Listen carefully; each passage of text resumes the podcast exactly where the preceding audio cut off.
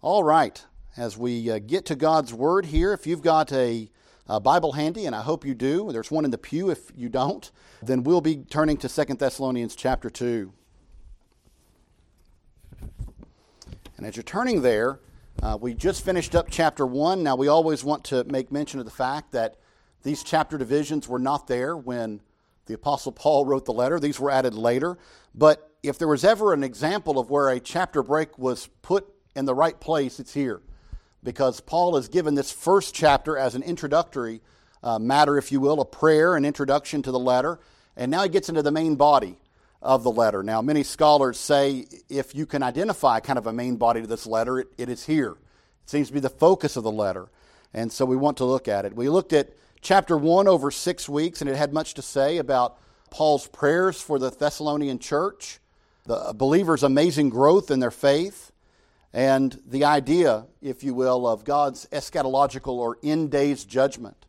And Paul had much to say about how even those lines are drawn in the present or made evident in the present through the token of persecution. Paul says, if you doubt there are enemies of God, if you doubt there are people at war against the gospel in the church, he said, just look at what's going on in your day. And my friends, we live in a similar day. Maybe not as bad, obviously, as what was going on in Thessalonica, but there are lines drawn. We can recognize that.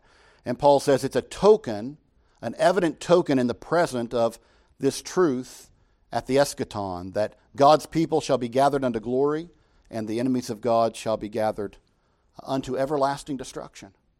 And again, if you noticed, I mentioned uh, in our catechism to, to pay careful attention to it today. That's what it says there, right? How does Christ execute the office of king? It's not only in subduing his people, protecting his people, but also in judging his enemies. And so, my friends, uh, we see it there as well. As we continue on, we're going to move into the second chapter today because we want to recognize that this church is troubled and confused troubled and confused. Now, they were when Paul wrote the first letter. They were troubled and confused, and now they're troubled and confused again. And so we see a kind of recurrent theme here with the Thessalonians outstanding young believers, but they're having some issues with where to stand. And uh, we're going to look at that today. As we think about all that's been said in the first chapter to set the table for this second chapter, we want to recognize that even today we're just setting the, cha- the table for this chapter again with this introductory two verses to the chapter. There's much to be said here about uh, the return of Christ and the man of sin, the Antichrist, and, and all of these things, the great apostasy of that day. We're going to be getting into that really starting next week. Today we want to look at what Paul says here by way of just entering into the second chapter because there is something very important said here. So let's read it again. Now, brethren, concerning the coming of our Lord Jesus Christ and our gathering together unto him, we ask you not to be soon shaken in mind or troubled, either by spirit or by word or by letter, as if from us, as though the day of Christ had come. As we look at this text today, I want us to look at two points quickly this morning. First of all, a hopeful and familiar theme. A hopeful and familiar theme. And second of all, a stable and unshakable position. A stable and unshakable position. Now, just as a word of preparation, the hopeful and familiar theme is going to be this glorious day of Christ's return, this parousia of Christ, this appearing, glorious appearing of Christ. And this stable and unshakable position is where you need to stand. Not be shaken, not be tossed to and fro, as these Thessalonian believers have been. So, beginning first with a hopeful and familiar theme, we want to notice that as we come out of chapter 1, we come into the second chapter, and Paul has much to say to us. He says, Now, brethren, now, brethren, concerning the coming of our Lord Jesus Christ. Well, he doesn't leave us to wonder what he's going to be talking about. He tells us right from the beginning. All the preparation leads to this moment of now. And this word can mean now or but. In this context, it clearly means now. Now, having said all of that, let's get to the point. Brothers and sisters, concerning the coming of our Lord Jesus Christ, Paul has something important to be said. Now, we would immediately remember what Paul has said about this to this church already. And he said a great deal We have some in the first letter to the Thessalonians, but also Paul had clearly spoken to them about this when he was there for two or three or maybe even four weeks. Paul had said much about it. If you have your Bibles, turn back to chapter 4 of 1 Thessalonians for just a second. Now, we're not going to fully exposit this again. You can go back and listen to the recording on it if you'd like to, if you want more details. But again, we want to look at just briefly what Paul said. He immediately states here that he doesn't want believers to be ignorant. This is verse 13, by the way, of, of chapter 4 of 1 Thessalonians. He says, But I do not want you to be ignorant, brethren, concerning those who have fallen asleep, lest you sorrow as others who have no hope. Now, if you remember, just to briefly mention this, Paul was dealing with the fact that in Thessalonica, some people had been believing that it was going to happen soon and all would live to see that day, and now some have passed away. Some have been killed or have died. What of them? Have they missed out on the hope? And that's the question Paul wants to answer. He says that they haven't missed out on anything. If you read it, he gives the answer. To put it in, in kind of the Cliffs Notes version, he says, Listen, on that day the dead in Christ shall rise first. They shall be resurrected on that day, and then we with them shall go to meet the Lord at his coming in the air. So Paul says that's the events. The, the dead in Christ have missed nothing. In fact, they really have the first action. They are raised on that day. And we look back at 1 Corinthians 15 and all that Paul had to say about this. But again, Paul is answering them and saying they haven't missed out. I don't want you to misunderstand this or be ignorant of it. I also don't want you to be sorrowful or without hope as the pagans are. Paul says you're beginning to treat death the same way the world does as hopeless, as depressing. Now, of course, death brings a temporal sadness to us as we lose someone we love. But Paul says, unlike the world, we have a hope that transcends that, that goes beyond the temporary. A hope that we will all be gathered together in the eschaton, all together. And Paul says, so don't be shaken, don't be don't be uh, doubtful of this, but hold on to this great hope that we're given in Christ. It's amazing because it would seem this letter did its job. For a time, they begin to feel better. Everything seems to be good. And then somewhere, some contrary teaching comes in to play. It seems Paul isn't quite sure even where it came from. Look at uh, what he says here. Now, we're going to get past this shaking in mind because I want to deal with that in just a moment. But he says here, either by spirit, that would be prophecy, in this case, false prophecy. Some false prophet comes in and says, No, you're not understanding Paul right. Or he says, I've got a whole nother revelation, uh, but this is not accurate. And you can continue from there. Or by word, this is proclamation, a preacher or somebody speaking forth. Or by letter. And what's interesting about this letter is Paul says, as if from us. Does that mean that somebody had forged a letter in Paul's name and sent it to this church? We're not sure. But whatever the case, somewhere along the line, false information had crept in that had shaken the people of God. The work that Paul had done in easing their fears, easing their discomfort, was now washed away as they've been convinced of something. Well, what have they been convinced of? We'll look at the end of chapter, excuse me, of verse 2, and you'll see it this letter, this word, this spirit, this whatever it was, had convinced them that the day of Christ had come. Now, this is the, the day of the Lord. We spoke about this in 1 Thessalonians on how Paul is tying these two things together. And so Paul is saying, this hasn't happened yet. It's evident it hasn't happened yet. Christ has not returned. The day of the Lord, this great day of eschatological judgment and salvation, has not occurred yet. And he's going to explain, it's not our purpose today, on some events that must take place first.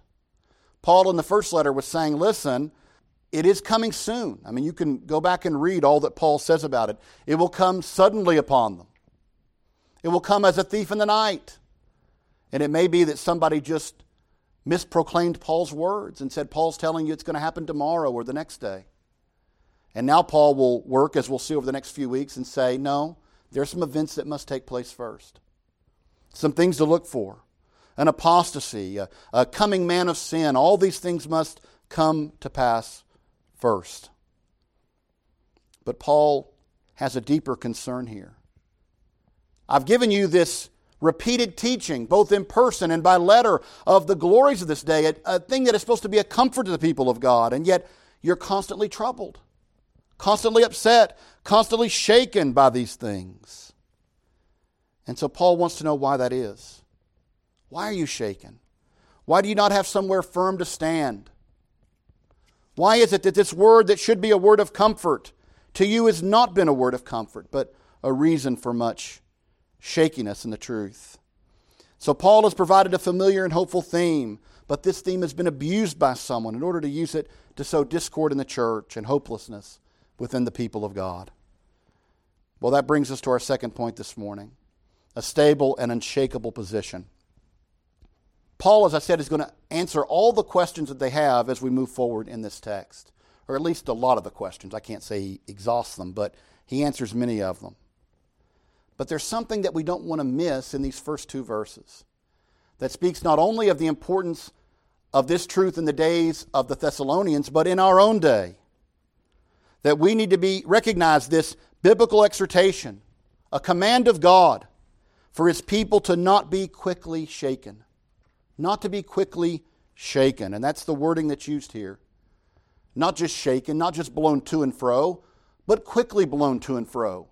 A question is answered, a, a peace is found in that, and the next day the first thing that's said, oh, I don't know, I don't know. Blown to and fro. My friends, we need to recognize that this is not God's will for us, and in fact, God tells us uh, that we should not be a people blown to and fro.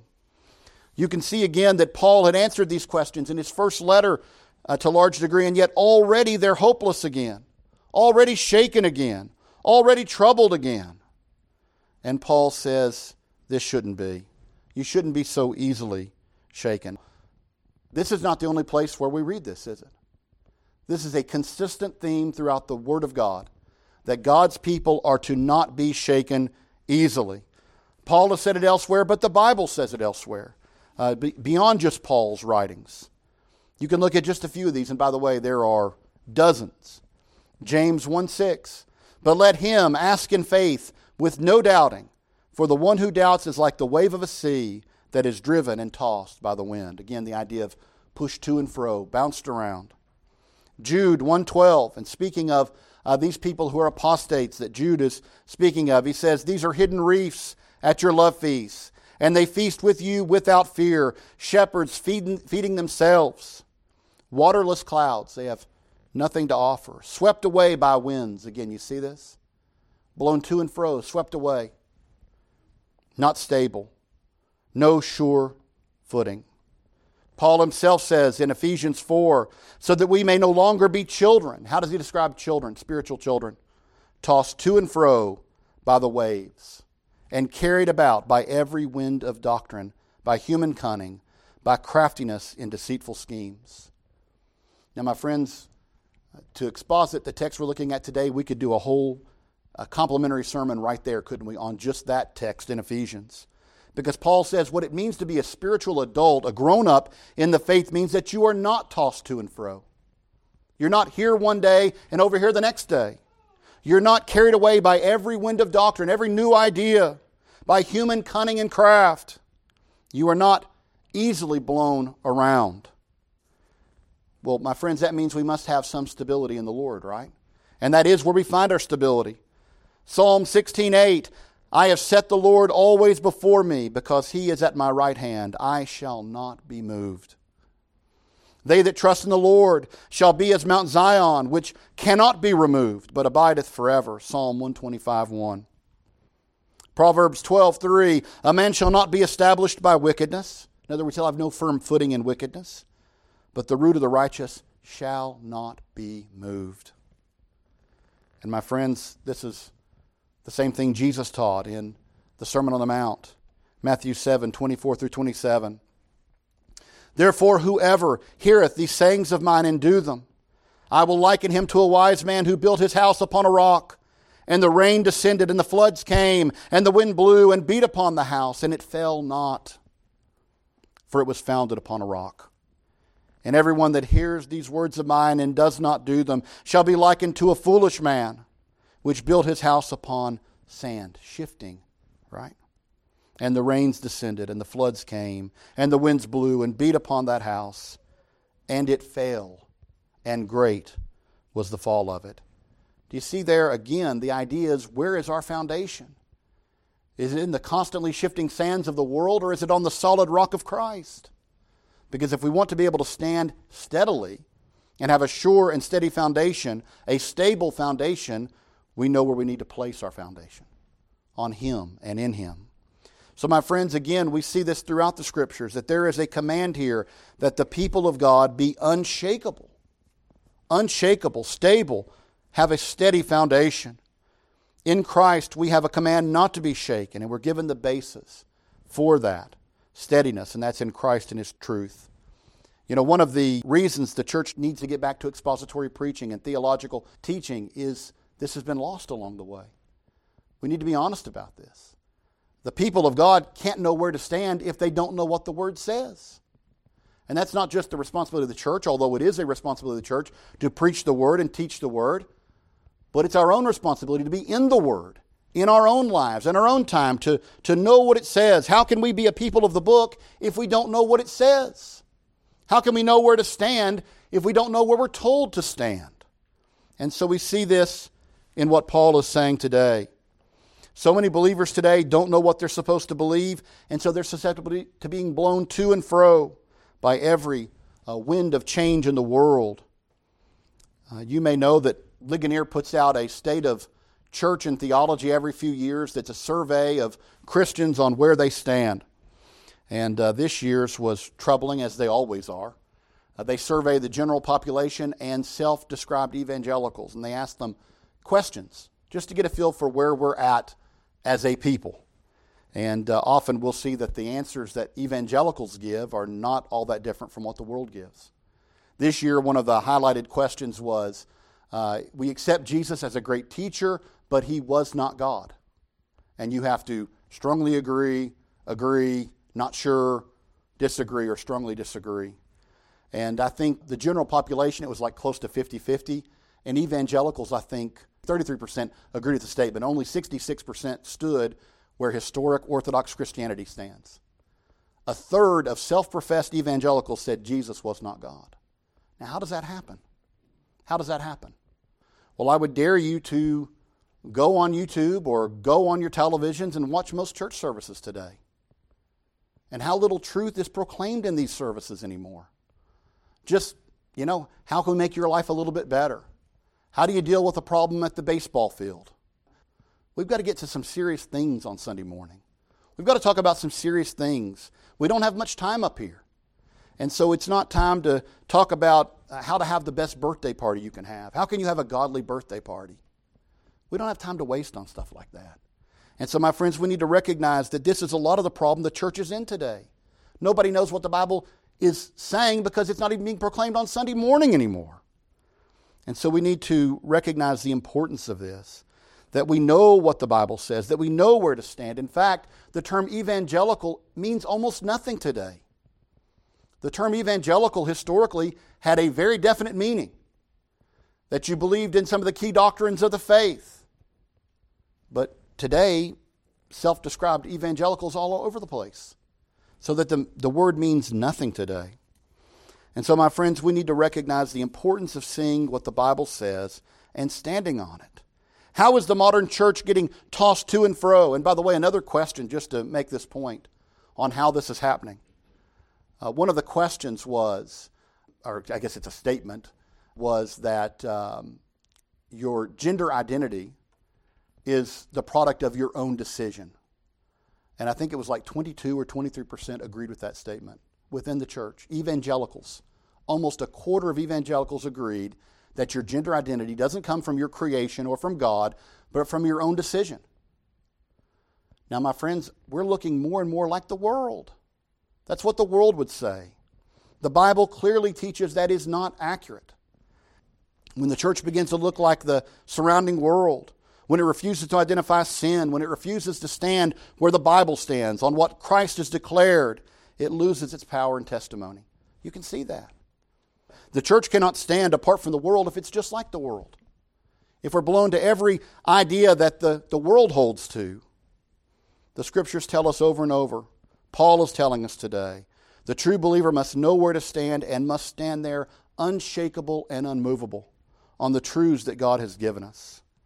Now, Paul is speaking about one particular point of doctrine here, isn't he? Don't be blown to and fro on these eschatological points. Don't be blown to and fro on the return of Christ and the day of the Lord. But this applies to many things, doesn't it? If they weren't standing on the doctrine of justification, Paul would say you need to stand firm. Oh, wait a minute. Paul did say that to the Galatians, didn't he? He said you were running well. Who tripped you up? You had it right. Why did you change what you were proclaiming and accepting? Listen, no matter who comes to you with a different message than that which we preach, do not accept it. If an angel comes with a contrary message, count them anathema. Paul is saying over and over again know where to stand and then stand there. Stand on those truths. And so Paul will instruct them, as he had in the first letter, that the message they are embracing now is false, it's wrong. Don't be shaken, don't be in fear. Don't believe what these false teachers are telling you. Hold fast to what we already taught you. That when Christ returns, you're going to know it. It's not going to be something easily missed. When he returns, his people will recognize it. And he explains exactly why that is, and we'll see more about it as we move forward. My friends, there's a principle here for the modern church. We need to see it. We need to know where we stand. We shouldn't be standing in a place that's easily shaken or driven by the world. You know, it's interesting if you look at the rest of that, Paul says not to be soon shaken in mind or troubled. And that word for troubled uh, actually means fearful. It is to be troubled, to be fearful over these things. And I wonder how much of our lack of standing firm today is driven by fear fear of what the world will think of us, fear of what our friends will think of us, fearful of what other people will think about our position if we stand firm to what the Bible teaches and proclaims. My friends, the Bible tells us over and over not to be a people driven by fear, but to be a people driven by faith to stand where God has told us to stand, to trust in Him. I mean, we live in a generation that thinks it's up to us to save the gospel by repackaging it and marketing it. Can you just think for a minute how vain that is? To think that somehow the everlasting Word of God has lost its marketability, but I'm smart enough to save it, to rescue it, to repackage it and market it in a way that it'll be more palatable to the public? It's the height of arrogance. And it's not true, it's not accurate. My friends, we are called to stand where God's Word stands, to proclaim what His Word proclaims. It is not obsolete. His Word will last forever, it's unshakable. So, my friends, we need to recognize that and stand in that truth. You can talk to uh, many churches today, and if you talk to church leaders, you'll see this. They won't directly say, well, we've got to repackage the, the church or repackage the gospel but they'll talk about finding a way to make it more palatable, finding a way to make it more acceptable to the public. And there might be within some reason uh, that you could think that, but ultimately, ultimately we have to stand on what the Word of God says. Ultimately, I've seen over and over that the people that start down that path end up corrupting ultimately the gospel, end up corrupting it. We've got to be careful about such things. My friends, we're not salesmen. We're not salesmen. Right? We proclaim the word as it is written, as it is proclaimed, and we trust the Holy Spirit to do His work. We trust the Holy Spirit to do His work. Uh, I'm not uh, going to find a way to bring conviction to you. I'm just going to proclaim the word. It says that the Holy Spirit's work is to bring conviction to you in your heart. And so, my friends, we need to quit overestimating our own abilities and proclaim the word in season and out of season. We need to teach the people of God the truth teach them the Word of God, teach them the Scriptures, teach them the doctrine that's been handed down to us. And if we do that, we can stand unshakable. Unshakable. In fact, we will stand unshakable if we do that and trust in God. So having mentioned, excuse me, having mentioned all of that, I want to close by pointing something out that's found in this text. I thought this was really interesting. If you look at that first verse of chapter 2, now, brethren, concerning the coming of our Lord Jesus Christ, the parousia, the return of Christ, and then Paul says, and our gathering together with him. This word for gathering is a very rare word uh, in the New Testament. The, the word in Greek here is very rare in the New Testament. And in fact, it's found only a couple of times. One of the places it's found uh, is in Hebrews, in Hebrews chapter 10, where it says not to neglect the gathering of the Lord's people. It's kind of interesting. It makes you think for a moment about uh, that word being used there by Paul, also being used by the author of Hebrews, and the kind of relationship of our gathering as the people of God together for worship on the Lord's day as a picture of the gathering of all of God's people together on that day. You know, there was a lot of controversy uh, recently, uh, you all know, with Grace Community Church and John MacArthur uh, saying the people of God must gather together. They must gather together. I think this is pretty good ammunition for that, don't you?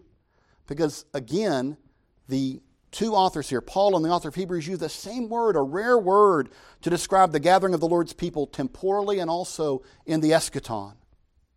We mentioned recently that as we worship now, should be informed by how we'll worship in the eschaton. And I think again here we see that. As God will one day gather all his people together, the living and the dead, the, the dead raised first, and then all of us call up to meet him in the air that that gathering of all the saints of God is pictured even in our gathering here today. As we gather as the people of God, the community of God, the ecclesia, the, the called out ones, the gathering of the assembly of the people of God. What we're doing in micro here will in macro happen on that day when all God's people are called together as a great assembly. My friends, that's an amazing day, and I look forward to it. I hope you do as well.